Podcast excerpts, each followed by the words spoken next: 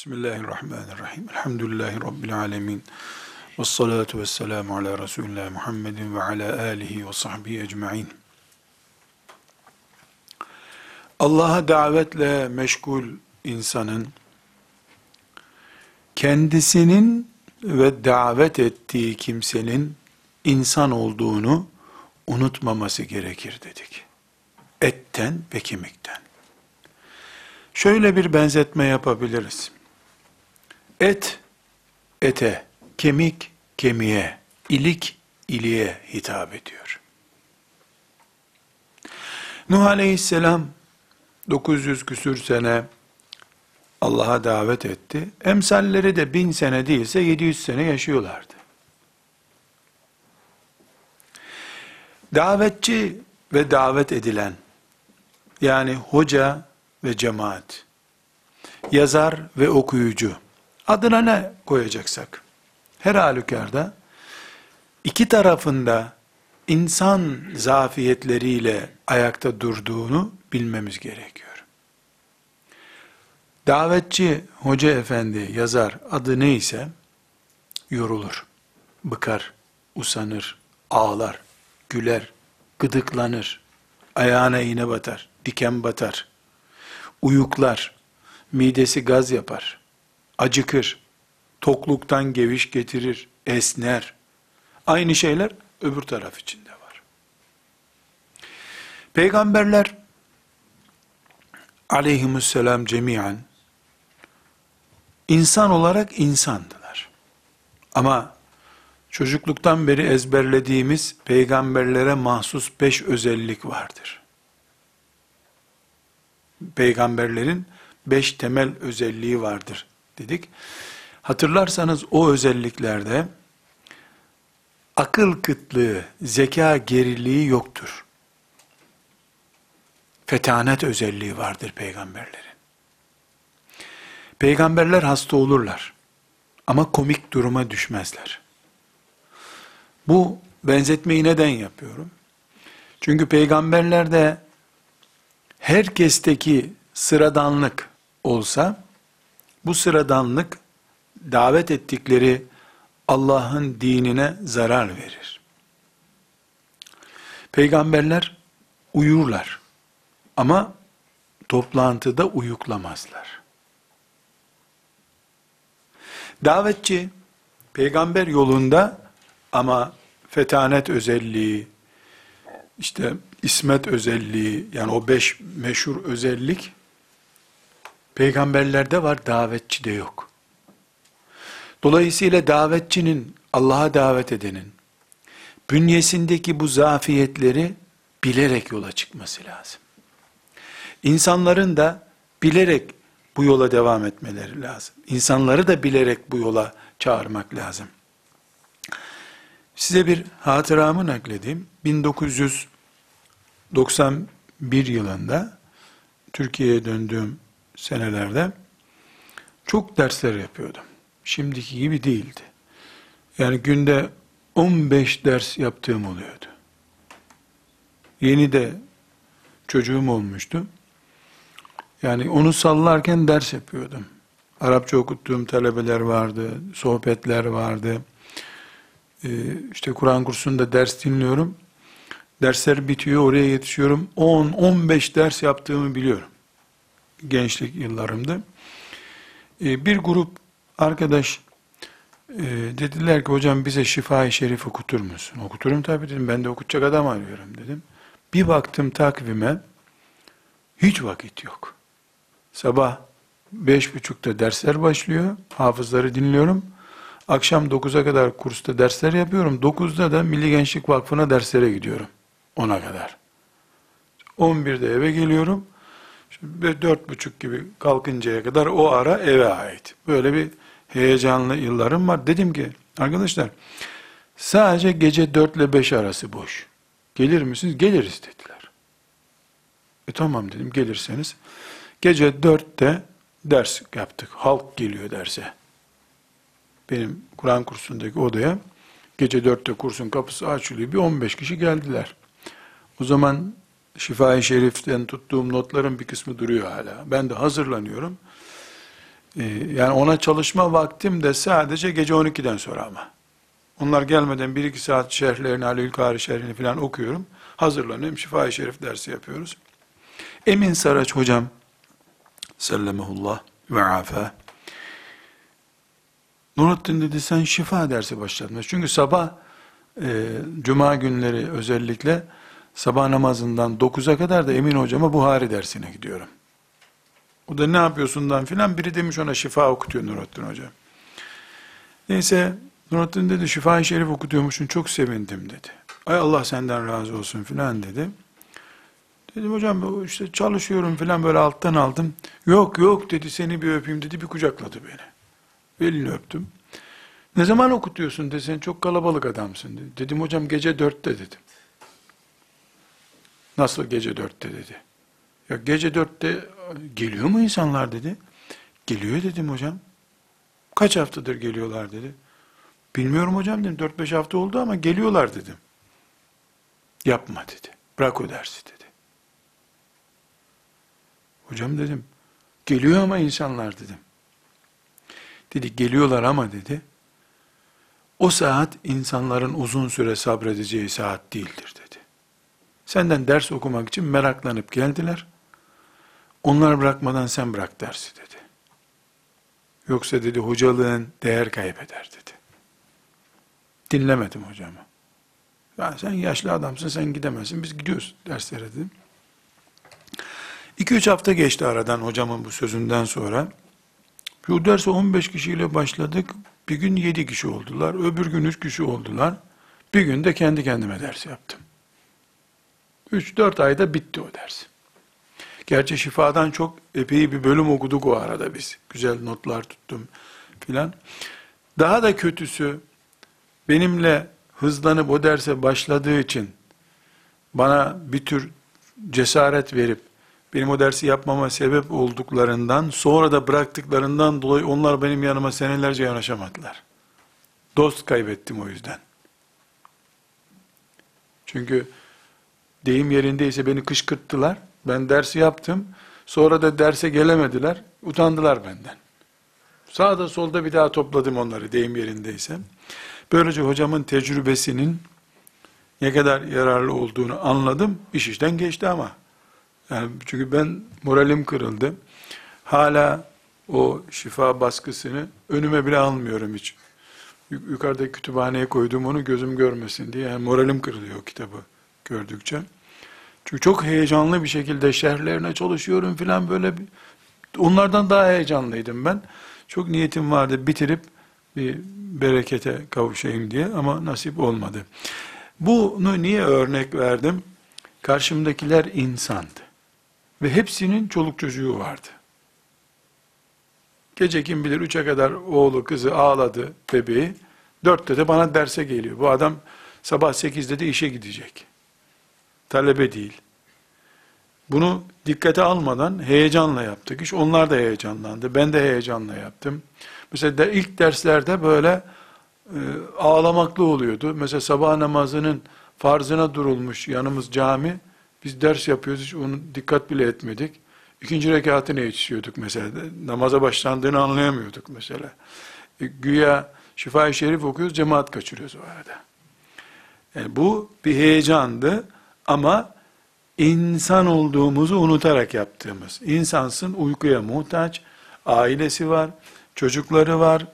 Her halükarda Allah'a davetçi, kendisinin ve muhatabı olan insanların insan olduğunu ve bu insanlığın zafiyetler bloku olduğunu bilmek zorundadır. Aksi takdirde çok cazip bir örnek verdim. Başımdan geçen bir olayı size örnek olarak anlattım. Bunu e, hissetmediği, içine sindiremediği zaman ya da bu taktikle yola çıkmadığı zaman davetçi kendisi morali kırılır. Muaz radıyallahu anh'ı Yemen'e gönderirken Efendimiz sallallahu aleyhi ve sellem e, Muaz veya bu Musa ile Şari ikisinden biri zannediyorum. Efendimiz sallallahu aleyhi ve sellem ona ne yapacağını öğretiyor. İşte namaz, kelime-i şehadet, namaz ve zekat görevi. İşte zekat al onlardan, zenginlerinden al, fakirlerine ver diyor.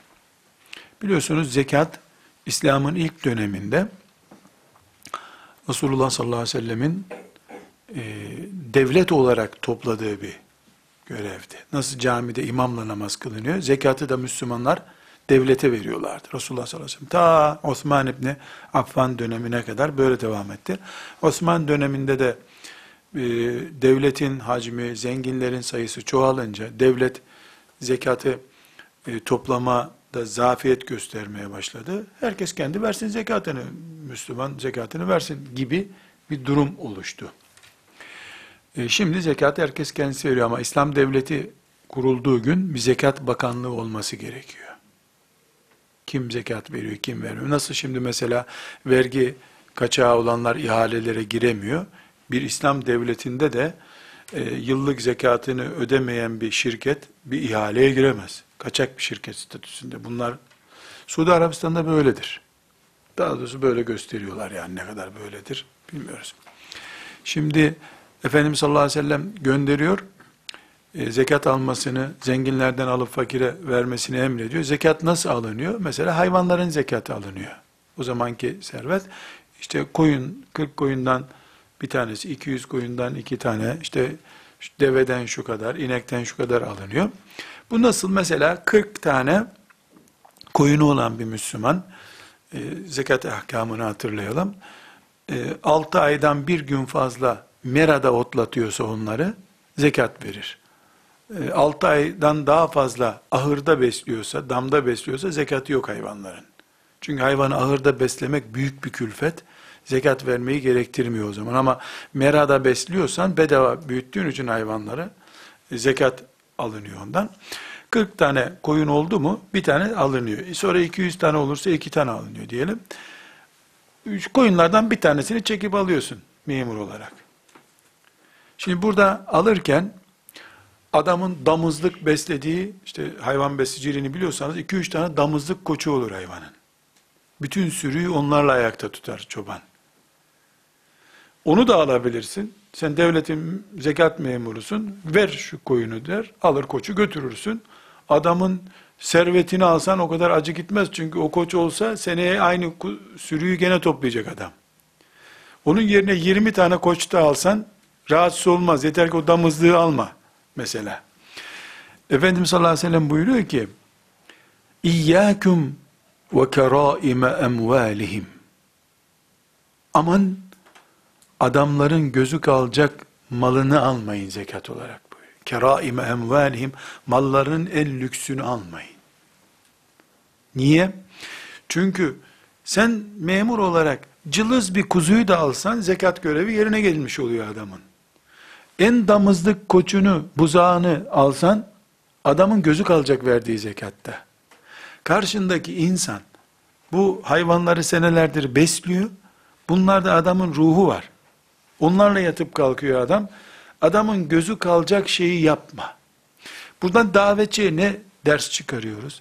Yani insanları Allah'a davet ederken, namaza davet ederken, oruca davet ederken, cihadı anlatırken, e, zekatı anlatırken vesaire davetçi ne anlatacaksa, yani insanları can damarından vuracak işler yapmamalı. Karşındaki insan, Peygamber aleyhisselamın dönemini yaşayan bir çoban bile olsa, demek ki koçunda gözü kalabilir bunun. Davetçi insan hassas insandır. İnsan olduğunu unutmayan insandır. Karşısındakinin de insan olduğunu unutmadan Allah'a davet etmesi lazım. Şimdi e, buradan yola çıkarak temel bazı prensipler zikredebiliriz. Neyin prensiplerini zikrediyoruz?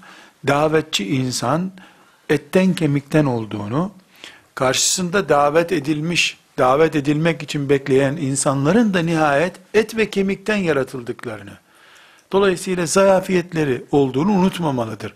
Mesela bir davetçi, e, dinleyenleri arasında esneme belirtisi görünce susmasını bilmelidir. E burada ara verelim, devam ederiz sonra diyebilmelidir. E, bir e, örnek olarak zikredeyim. E, bir gün bir toplantıdayız. E, yaşlı başlı ihtiyarlar var. Toplantı uzadı. Ee, ben de orada Ara sıra konuşuyorum. Yani birkaç hocanın içinde ben de bir hocayım. Yaşlı biri şimdi dedi ki sizler hoca efendi alem insansınız. Affetmeyi bilirsiniz. Affedin bir şey söyleyeceğim dedi. Ben lafa karıştım. Tabi buyurun efendim. Önce siz buyurun dedim. Yani dedi siz genç hocasınız dedi. Bundan sonra toplantı yaptığınızda biri böyle yaptı mı bırakın toplantıyı dedi. Böyle yaptı mı bırakın dedi. Allah Allah bu ne demek filan dedim. Yani bu ne demek dedi. Adam sinirlenmeye başladı. Uykusu geldi. Evdeki işlerini hatırladı demek. Yarım saattir sakalımı tarıyorum bir şey anlamıyorsunuz siz ya dedi. bir de okumuşsunuz dedi.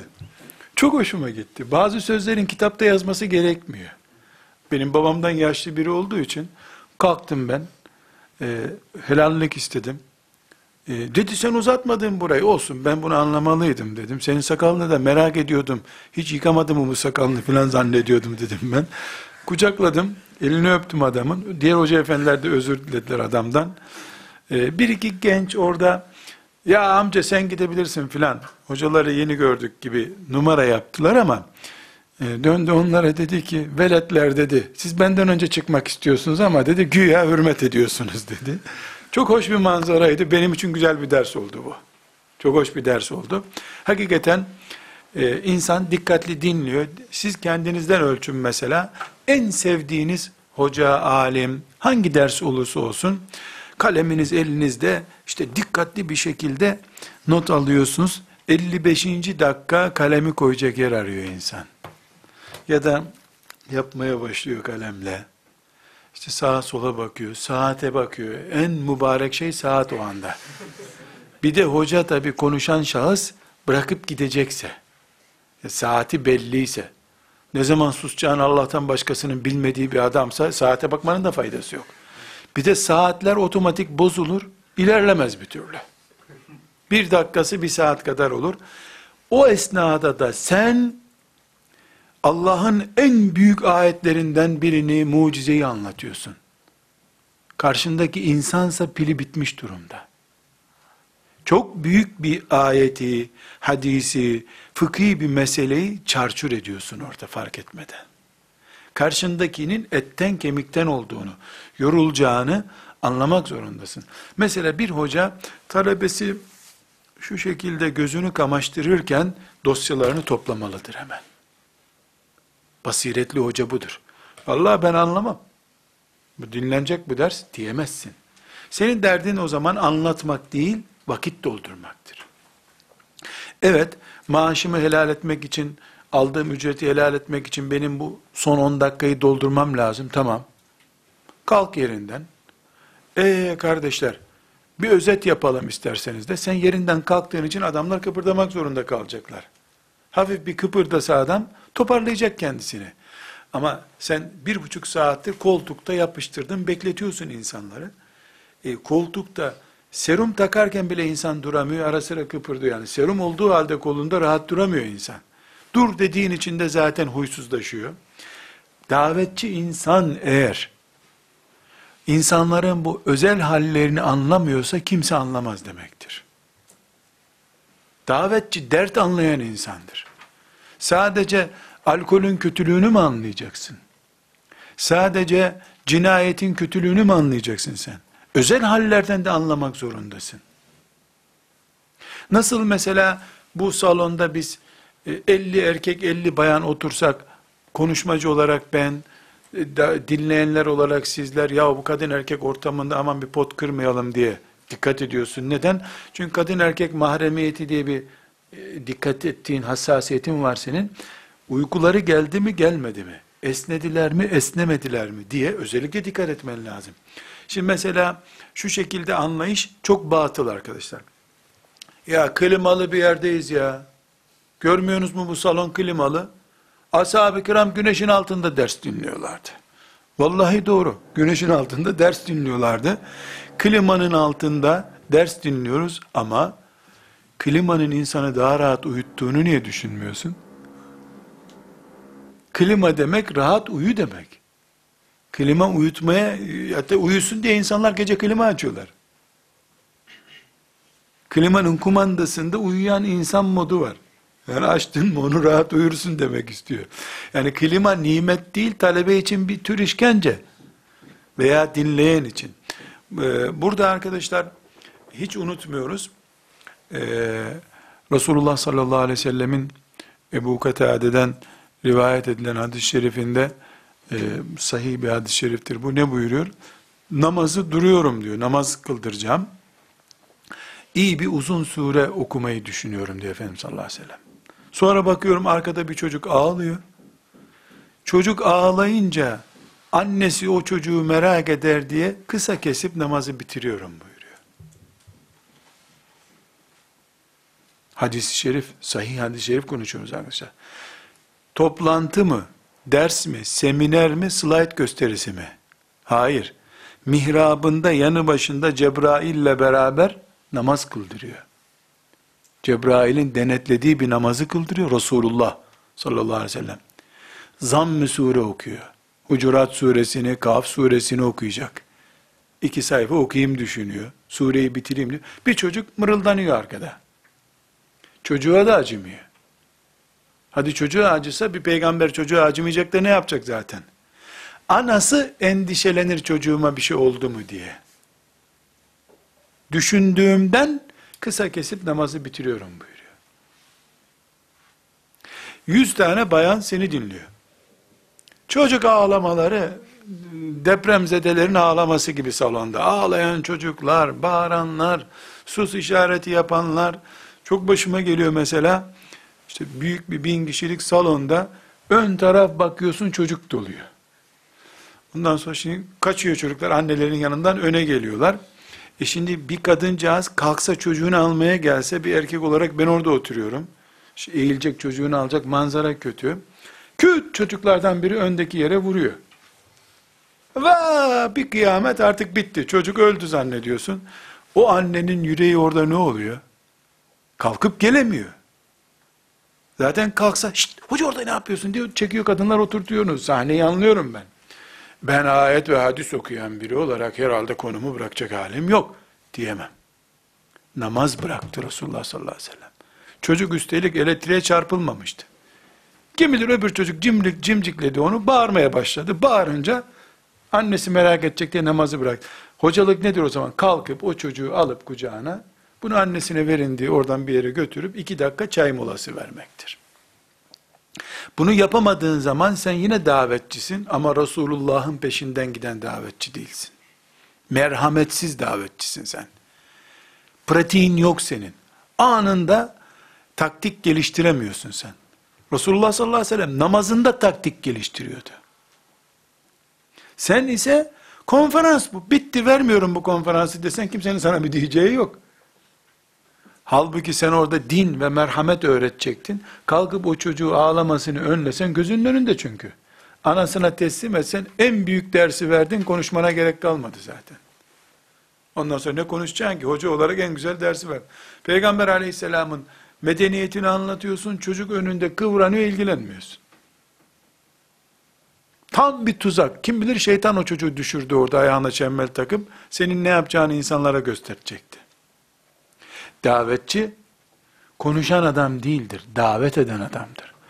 Davet de sözlü olabilir. En kolayı sözlüdür zaten. Ama senin reflekslerin, ani tavırların, ne yapacağın çok önemli. O zaman aklıma gelmemişti. Doğru aklına gelse zaten bunları konuşmazdın şimdi. Aklına gelmemişti ama aklına gelmeliydi. Çünkü sen sıradan değilsin. Önde Allah'a davet eden bir lider durumundasın. Her halükarda bunlar e, bu örnekleri ne için zikrediyorum arkadaşlar? Bilhassa bu namaz örneğini unutmayın aleyhissalatü vesselam. Namaz örneğini unutmayın. Niye unutmayın? Çünkü bu Resulullah'ın tavrı sallallahu aleyhi ve sellem. Hani bakın mesela namaz kılarken Hasan geldi radıyallahu anh Efendimizin omuzuna oturdu secdeden kalkamadı meşhurdur o. Bu çocuğa merhameti gösterdiği için çok bunu örneklendirmiyor. Dedeydi, torununa karşı merhametliydi. Secdeden kalkmadı çocuğun morali bozulmasın diye, düşmesin çocuk diye. Tamam. Ama bu örnekte çocuğa değil, çocuğun anası endişelenir diye merak edip sallallahu aleyhi ve sellem namazı kısa kesiyor. Bu davetçinin e, taktik geliştirmesi, davetçinin karşısındaki muhatabı olan insanları anlayıp anlamaması ile ilgili bir konudur. Şimdi burada arkadaşlar genelde davetle meşgul olan insanların sorunu şudur. Şimdi ne konuşacak? Davetçinin özellikleri, o dosyasını hazırlamıştır. Tamam mı? Açar önüne dosyasını, kaç sayfa? Bir, iki, üç, o bitecek yoksa yarım kalır. Bu davetçi değil. Bu spikerdir. Okuyor. Akşama kadar okuyor. Spiker bey. Davetçi kürsüye oturur. Bir saatlik bir konuşma için kürsüye çıkmıştır. Bir bakar manzara bunlar bir saat dinleyecek adam değil der. Çocuk var. Esneyenler var. Akşam 9'da gelmişsin. Adam sabah 6'da işe gidecek. Sen 2 saat adamı tutacaksın. Anında konuşmasını 30 dakikaya indirecek. Nasıl indirecek? Davetçi alternatifli hazırlanacak. Hazırlıksız zaten gitmek yok. Hazırlıksız yemek bile yenmiyor. Doktorun menüsüne göre yemek yiyorsun. Hazırlıksız yemek yenmiyor. Konuşma yapılır mı hiç? Ne yapacak? Konuşmam bir saatlik ise ben onu üç saatlik hazırlamışımdır zaten. Üç saat konuşacak çaptadır benim konuşmam. Onu bir saatine rutuşlamışım, ayarlamışımdır. Pozisyonu uygun görmediğim zaman otomatik bunu yarım saate indirebilirim ben. Neden? Üç saatken bir saate ayarladım ya, onunla oynama e, gücüm var zaten benim. Şunu çıkarayım, bunu ilave edeyim, öne bunu alayım. Bir ağabeyiniz olarak lütfen dinleyin. Riya çok tehlikeli bir e, günahtır. Ucup daha tehlikeli. Yani kendimi övmek için e, maazallah Allah muhafaza buyursun dua edin o hale düşmeyeyim. Yani derslerimi görüyorsunuz arkadaşlar. Elhamdülillah nota bakma ihtiyacım olmuyor derslerde ama her dersimi kesinlikle nota alırım. Yani mesela bu pazar günü yaptığım dersimde işte 7 tane hadis-i şerif vardı. 7 hadisi kaçıncı dakikada okuyacağım notumda var. Notlarımda var. Ama bakıyorum konu ağır geldi. İnsanlar yapmaya başladılar. Saç kaşlarını düzeltiyor. Kaşınıyor. Çıkarıyor telefonundan saat kaç ona bakıyor. Ha, bakıyorum ki risk belirdi. Ben yedi tane hadis-i şerif okuyacaktım. Okuyacağım hadis-i şerifleri de heyecan ve etki oranına göre diziyorum. Mesela yedinci okuyacağım hadis, deyim yerindeyse bombayı patlatacağım hadistir. Üçüncü hadis, zemin hazırlama, ısıtma hadisidir. Ya da birinci, ikinci, üçüncü, dördüncü, beşinci hadisi, yedinciyi anlasın diye altyapı olarak kullanıyorum. Baktım ki yedinci hadise gelinceye kadar bu milletin cep telefonu değil, bilgisayarlar da çıkacak ceplerinden. Çaktırmadan kağıtları ters yüz ediyorum. Yedinci hadisi, üçüncü hadise koyuyorum. Dört hadisi siliyorum devreden. Çünkü benim gayem o son e, bombayı deyim yerindeyse patlatıp zihinlerde bir yenilik yapmaktı. Ben o hadise gelinceye kadar zihin mihin kalmayacak ki insanlarda. E ben buraya reklam için çıkmadım. Bir mesaj vermek istiyorum. Ha, mesajımın anlaşılmayacağını gözlerden anlıyorum. İnsan şöyle 100, 150 konuşma yaptıktan sonra karşısındakinin nasıl dinlediğini çok iyi anlıyor. Yani hocaya karşı ayıp olmasın diye böyle dikkatli bakanın da bir şey anlamadığını anlıyorsun. Bakışı sun iyi çünkü. Yani bu bir tecrübeyle oluşuyor.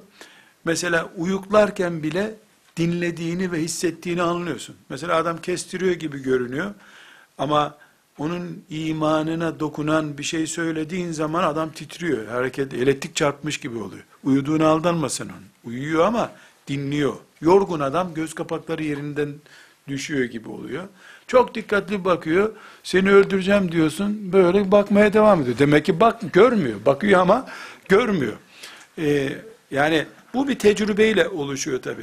İyi bir davetçi karşısındakilerde bu refleksi yani aksül amel dediğimiz şeyi onlardan nasıl yansıyor? Yani radar gibi oluyorsun sen deyim yerindeyse. Radar dedikleri nedir arkadaşlar? Bir nesne, bir şey ona çarpıyor, çarpıp geri gidip bilgi veriyor. Şu kadar süratle çarptı bana diyor. Polis de şu kadar sürat yaptın diyor, radara çarptın sen diyor. Yani karşısında radar gibidir dinleyiciler davetçinin. Buradan mesaj verirsin, kimi sözler gider kaybolur salonda. Nerede? Kimse bir şey almamış oluyor. Bu boş salona konuşmak gibidir. Ha koltuklar boş, ha da koltukta iskelet var, kafa yok. Bir şey değişmiyor. Plastik insan gibi oturuyorlar orada. Silikondan insan oturuyor. Ama bakıyorsun ki mesaj veriyorsun 100 kişilik salondan 100 radardan birden geri tepki geliyor. Bu ağlayarak olur, tebessüm ederek olur, kahkahayla güldürürsün. Yani hitabetin inceliklerinden bu güldürdüğün de olmalı. Niye güldürürsün? Son durumu test etmek istiyorsun mesela. Ne kadar? 40. dakikaya geldik. Ne durumda bunlar diye. Mini bir espriyle son durumu test edebilirsin. Mesela en e, mahzun olacakları noktada artık e, çok hüzünlü bir sahneye gelindi. Bu hüzünlü sahneden sonra dinleme oranı zayıflayacak. Çünkü çok dalgınlık da iyi değil. Hepten böyle adama hurilerle cennette nasıl mutlu olacağını anlattıktan sonra sen dünyada helalle haram yede duymaz ki daha. Kendini hurilerle hissedecek. O anda e, espriyle, refleksle, masaya vurarak bir çeşit ona gel gel gel dünyaya gel bırak cenneti demen lazım. Aksi takdirde o gitti cennette adam zaten sen burada konuşuyorsun. Adam ruhu cennette seni duymuyor bile. Bu da e, hatalardan biri. Evet şimdi e, özet olarak e, tekrar e, bu etten kemikten insan etten kemikten insana konuşuyor. Zafiyetleri olan biri zafiyetleri olan birine konuşuyor. E, nasıl toparlayacağız? Birincisi arkadaşlar bunu itiraf edeceğiz. Biz dava adamıyız. Öyle uyku mülkü haram bize. Biz uykuyu haram ettik kendimize demek yok. Ashab-ı kiramdan daha büyük dava adamı mısın? Onlar uykuyu kendilerine haram edemediler. Üstelik de ben uyumayacağım diyene Resulullah sallallahu aleyhi ve sellem ne buyurdu? Benden değilsin dedi. Çünkü ben uyuyorum dedi. Peygamberinden daha iyi mücahit olur mu insan? Sallallahu aleyhi ve sellem. Delikanlıca palavra söylenmiş bir söz bu. Ne demek ben uyumayacağım da? Mesela karılarla ne işimiz var la bizim diyen adama leyse minni diye cevap verdi. Benden değil o adam buyurdu. Ne demek karılarla ne işimiz var? Evet, kadınlarla haram işimiz olmaz. Doğrusu böyle olmalı. Yok kökten kurutun lan bu kadın neslini biz Allah'a gideceğiz dersen kurumaz o nesil. Sen kupkuru bir dal olarak kalırsın. Burada arkadaşlar demek ki taktik olarak bizim e, insan olduğumuzu, insanlığın yer yer dinlenmeyi, yer yer yemeği içmeyi, yer yer tebessüm etmeyi, gülmeyi, piknik yapmayı, yüzmeyi, ormanda koşmayı gerektirdiğini bilmemiz lazım.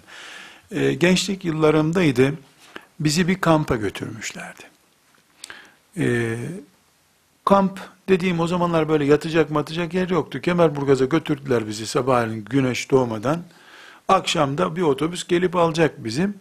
Öğleye doğru e, işte maç edildi. Hayatımda bir maça alınmadım elhamdülillah. E, yani hiç uygun görülmedim futbol için. Bir kere lisedeyken sen de gel dediler. İki kişi sakatlandı o maçta benim yüzümden. Bir daha da adım şanım çıktı. Allah beni kurtardı elhamdülillah. Maç edildi. E, o zaman bizim şu anda büyük bir bakanlıkta üst kademede olan bir abi bizim teşkilatın başkanıydı. Maç esnasında müthiş bir kavga çıktı. Ama nasıl? Gözler patlıyor, kulaklar çatlıyor gibi böyle taşlar ormandan ağaç dalı kırıp iki takım birbirine girdi. Zannediyorum 20'şer kişilik takım mıydı öyle bir şeydi büyük bir sahada. Tam da kurallarını hatırlamıyorum. Biz de tabi adalet ekibi olarak yanda bekliyoruz. Bir maç etmeyen benim çünkü.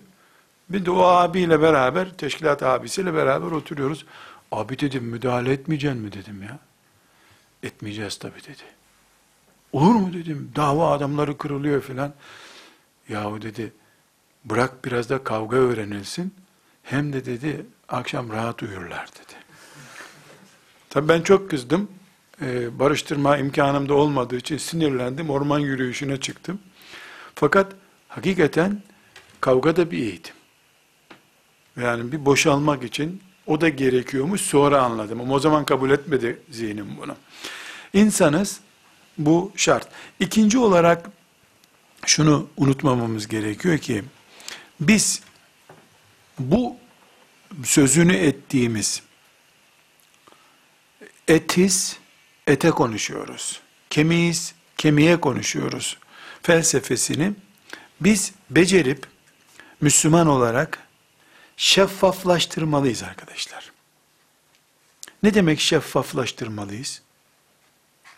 Yani ben bir davetçi olarak insanların karşısına eh Mehdi'nin işi vardı gelemedi onun yerine Allah beni gönderdi ben melek sayılırım bakmayın bana diye böyle tabi böyle söylemiyor kimse ama güya tevazu kalıplarıyla gözünü açamıyor hep böyle irtibat halinde olduğu için meleği ala ile filan o manzaraları yapmaya gerek yok. Selamun aleyküm ve aleyküm selam. Arkadaşlar bu gece hiç uyuyamadım. Kusura bakmayın. Derste bir miktar esneyebilirim. Hakkınızı helal edin. Hiçbir sakıncası yok. Tıpkı onların uykusuzluğunu yüzlerine vurabileceğin gibi. Yani arkadaşlar dinleyemiyorsun isterseniz bu dersi sonra yapalım. Diyebileceğin gibi kendi uykusuzluğunu da anlatmalısın. İnsanlar bilmeli. Performansı düşük bunun bugün. Aksi takdirde düşük performansla anlattığın şeyler davana yansıyacak. Çok basit bir örnek vereyim arkadaşlar. Ben mesela e, abiniz olarak, hocanız olarak konuşma yapmak üzere geldim. Ebu Bekir radıyallahu anh'ın İslam'daki yerini anlatacağım. Bir gün sonra da geldim, Mesela Sultan Fatih'in İslam'daki yerini anlatacağım. Önce şöyle bir tasarım yapalım. Ebu Bekir radıyallahu anh ve Mehmet Fatih, Sultan Fatih. İkisi de İslam adamı. Biri sahabi, biri cennet ordusu gibi bir orduyla müjdelenmiş bir adam. Ama biri ümmeti Muhammed'in bir numarası, biri de milyarıncı numara belki. Ne o kaçıncı numara olduğunu Allah'tan başka bilir.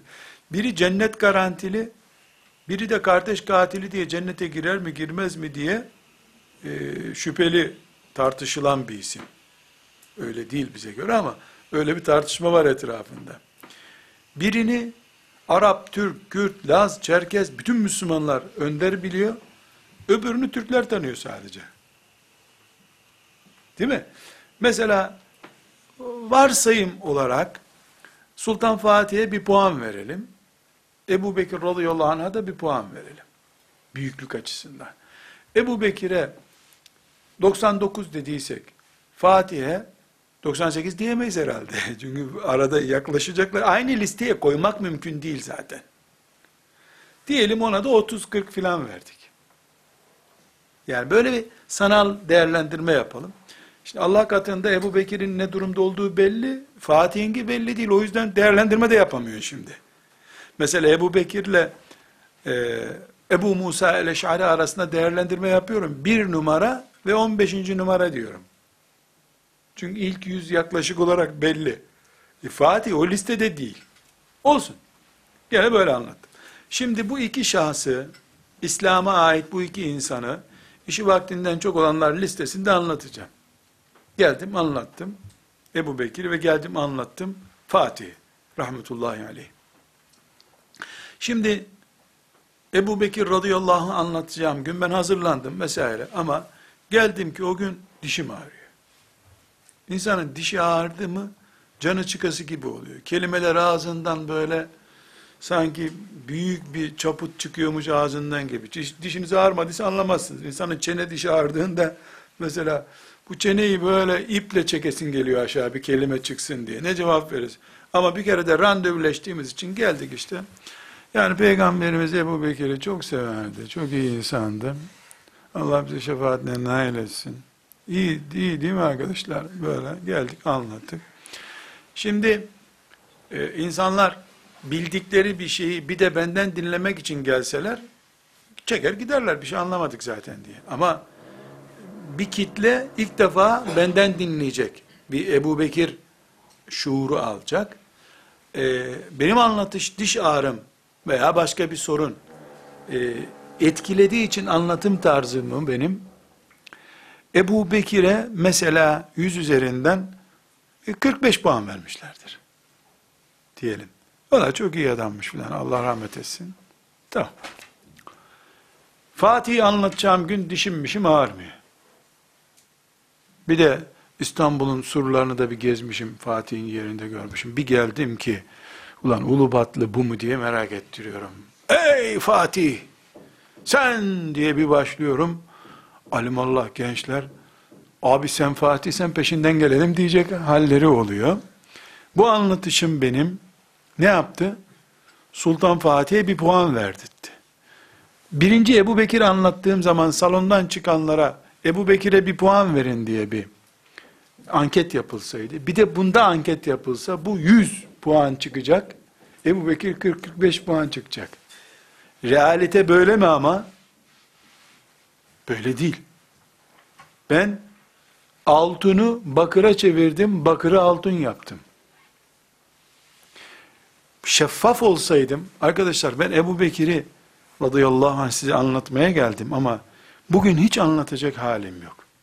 Ya dişim ağrıdığı için ya da hazırlanamadım kusura bakmayın. Desem, insanlar anket sorulduğu zaman onlara, vallahi hoca zaten tam anlatamamıştı, dolayısıyla bu anketi sonra cevaplandıralım diyecekler zihinlerinden. Çünkü ben zaten göremedim ki hocayı. Demo örneğini bile göremedik burada. Ne master nusasını görmedik hocanın. Bir şeyler dedi hoca ama baştan demişti zaten hazır değilim demişti.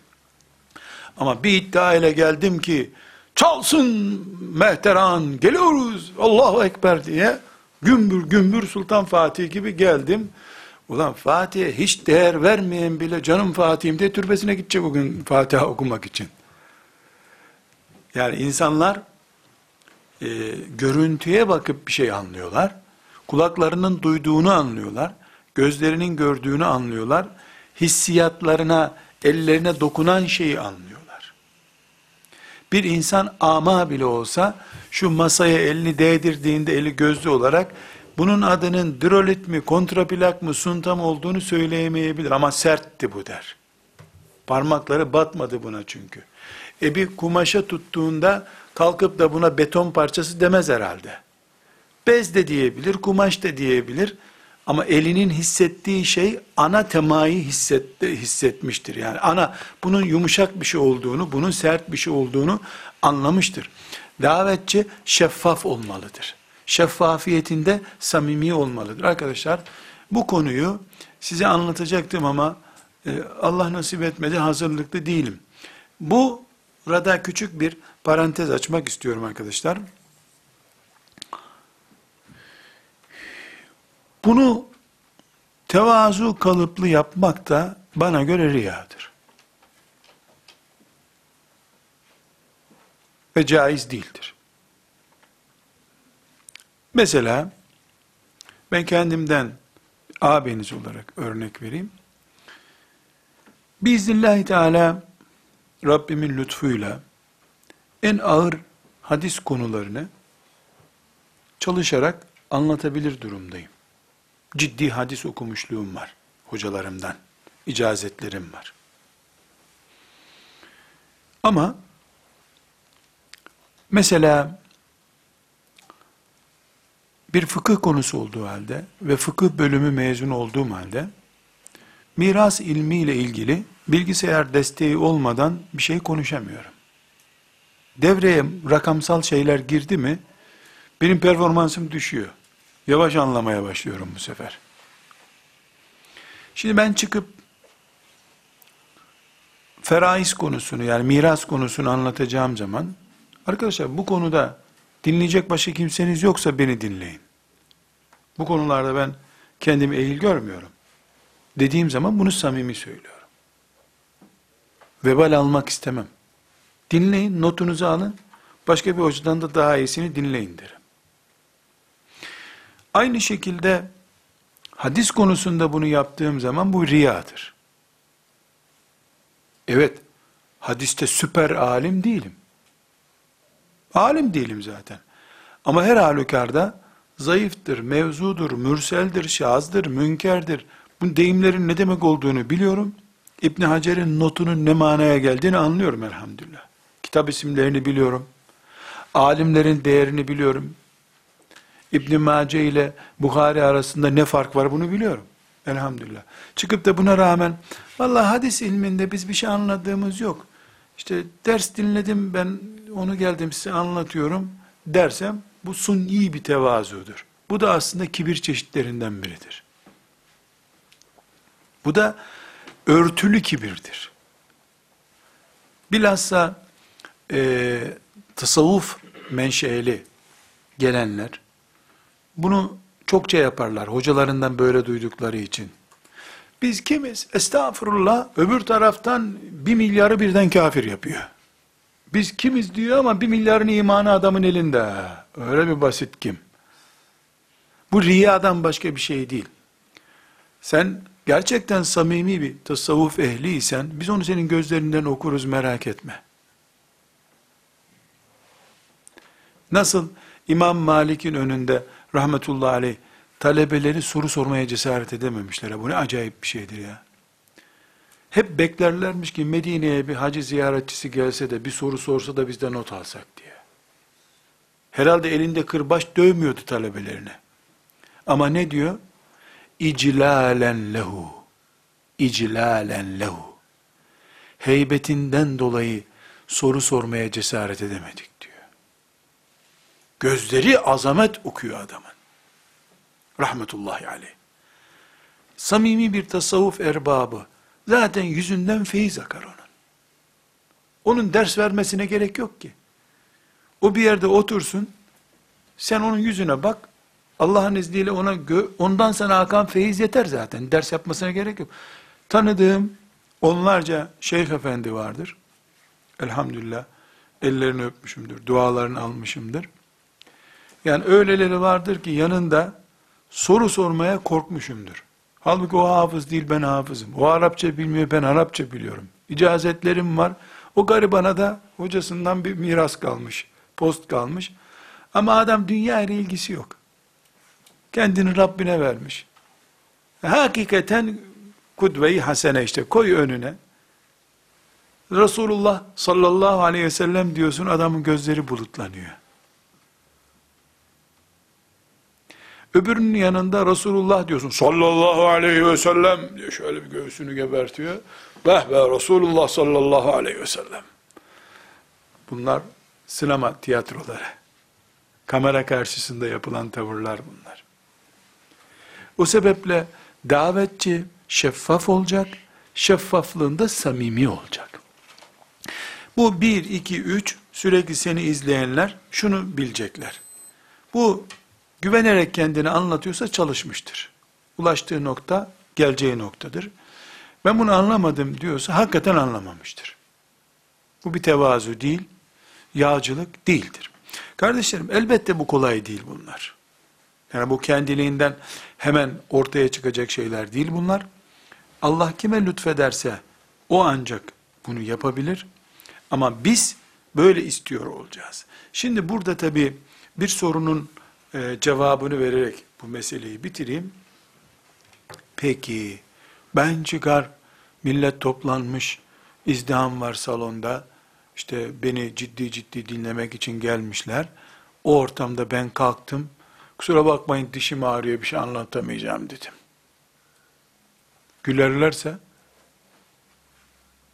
ya yapıyorsun sen ya biz nereden geldik işimizi gücümüzü bıraktık geldik derlerse dinleyici kaybedersem, salonun önünde satılacak kitaplarım satılmazsa bir de, ya, evet ya tabi, bu davetçinin yola çıkışı ile ilgili bir olay.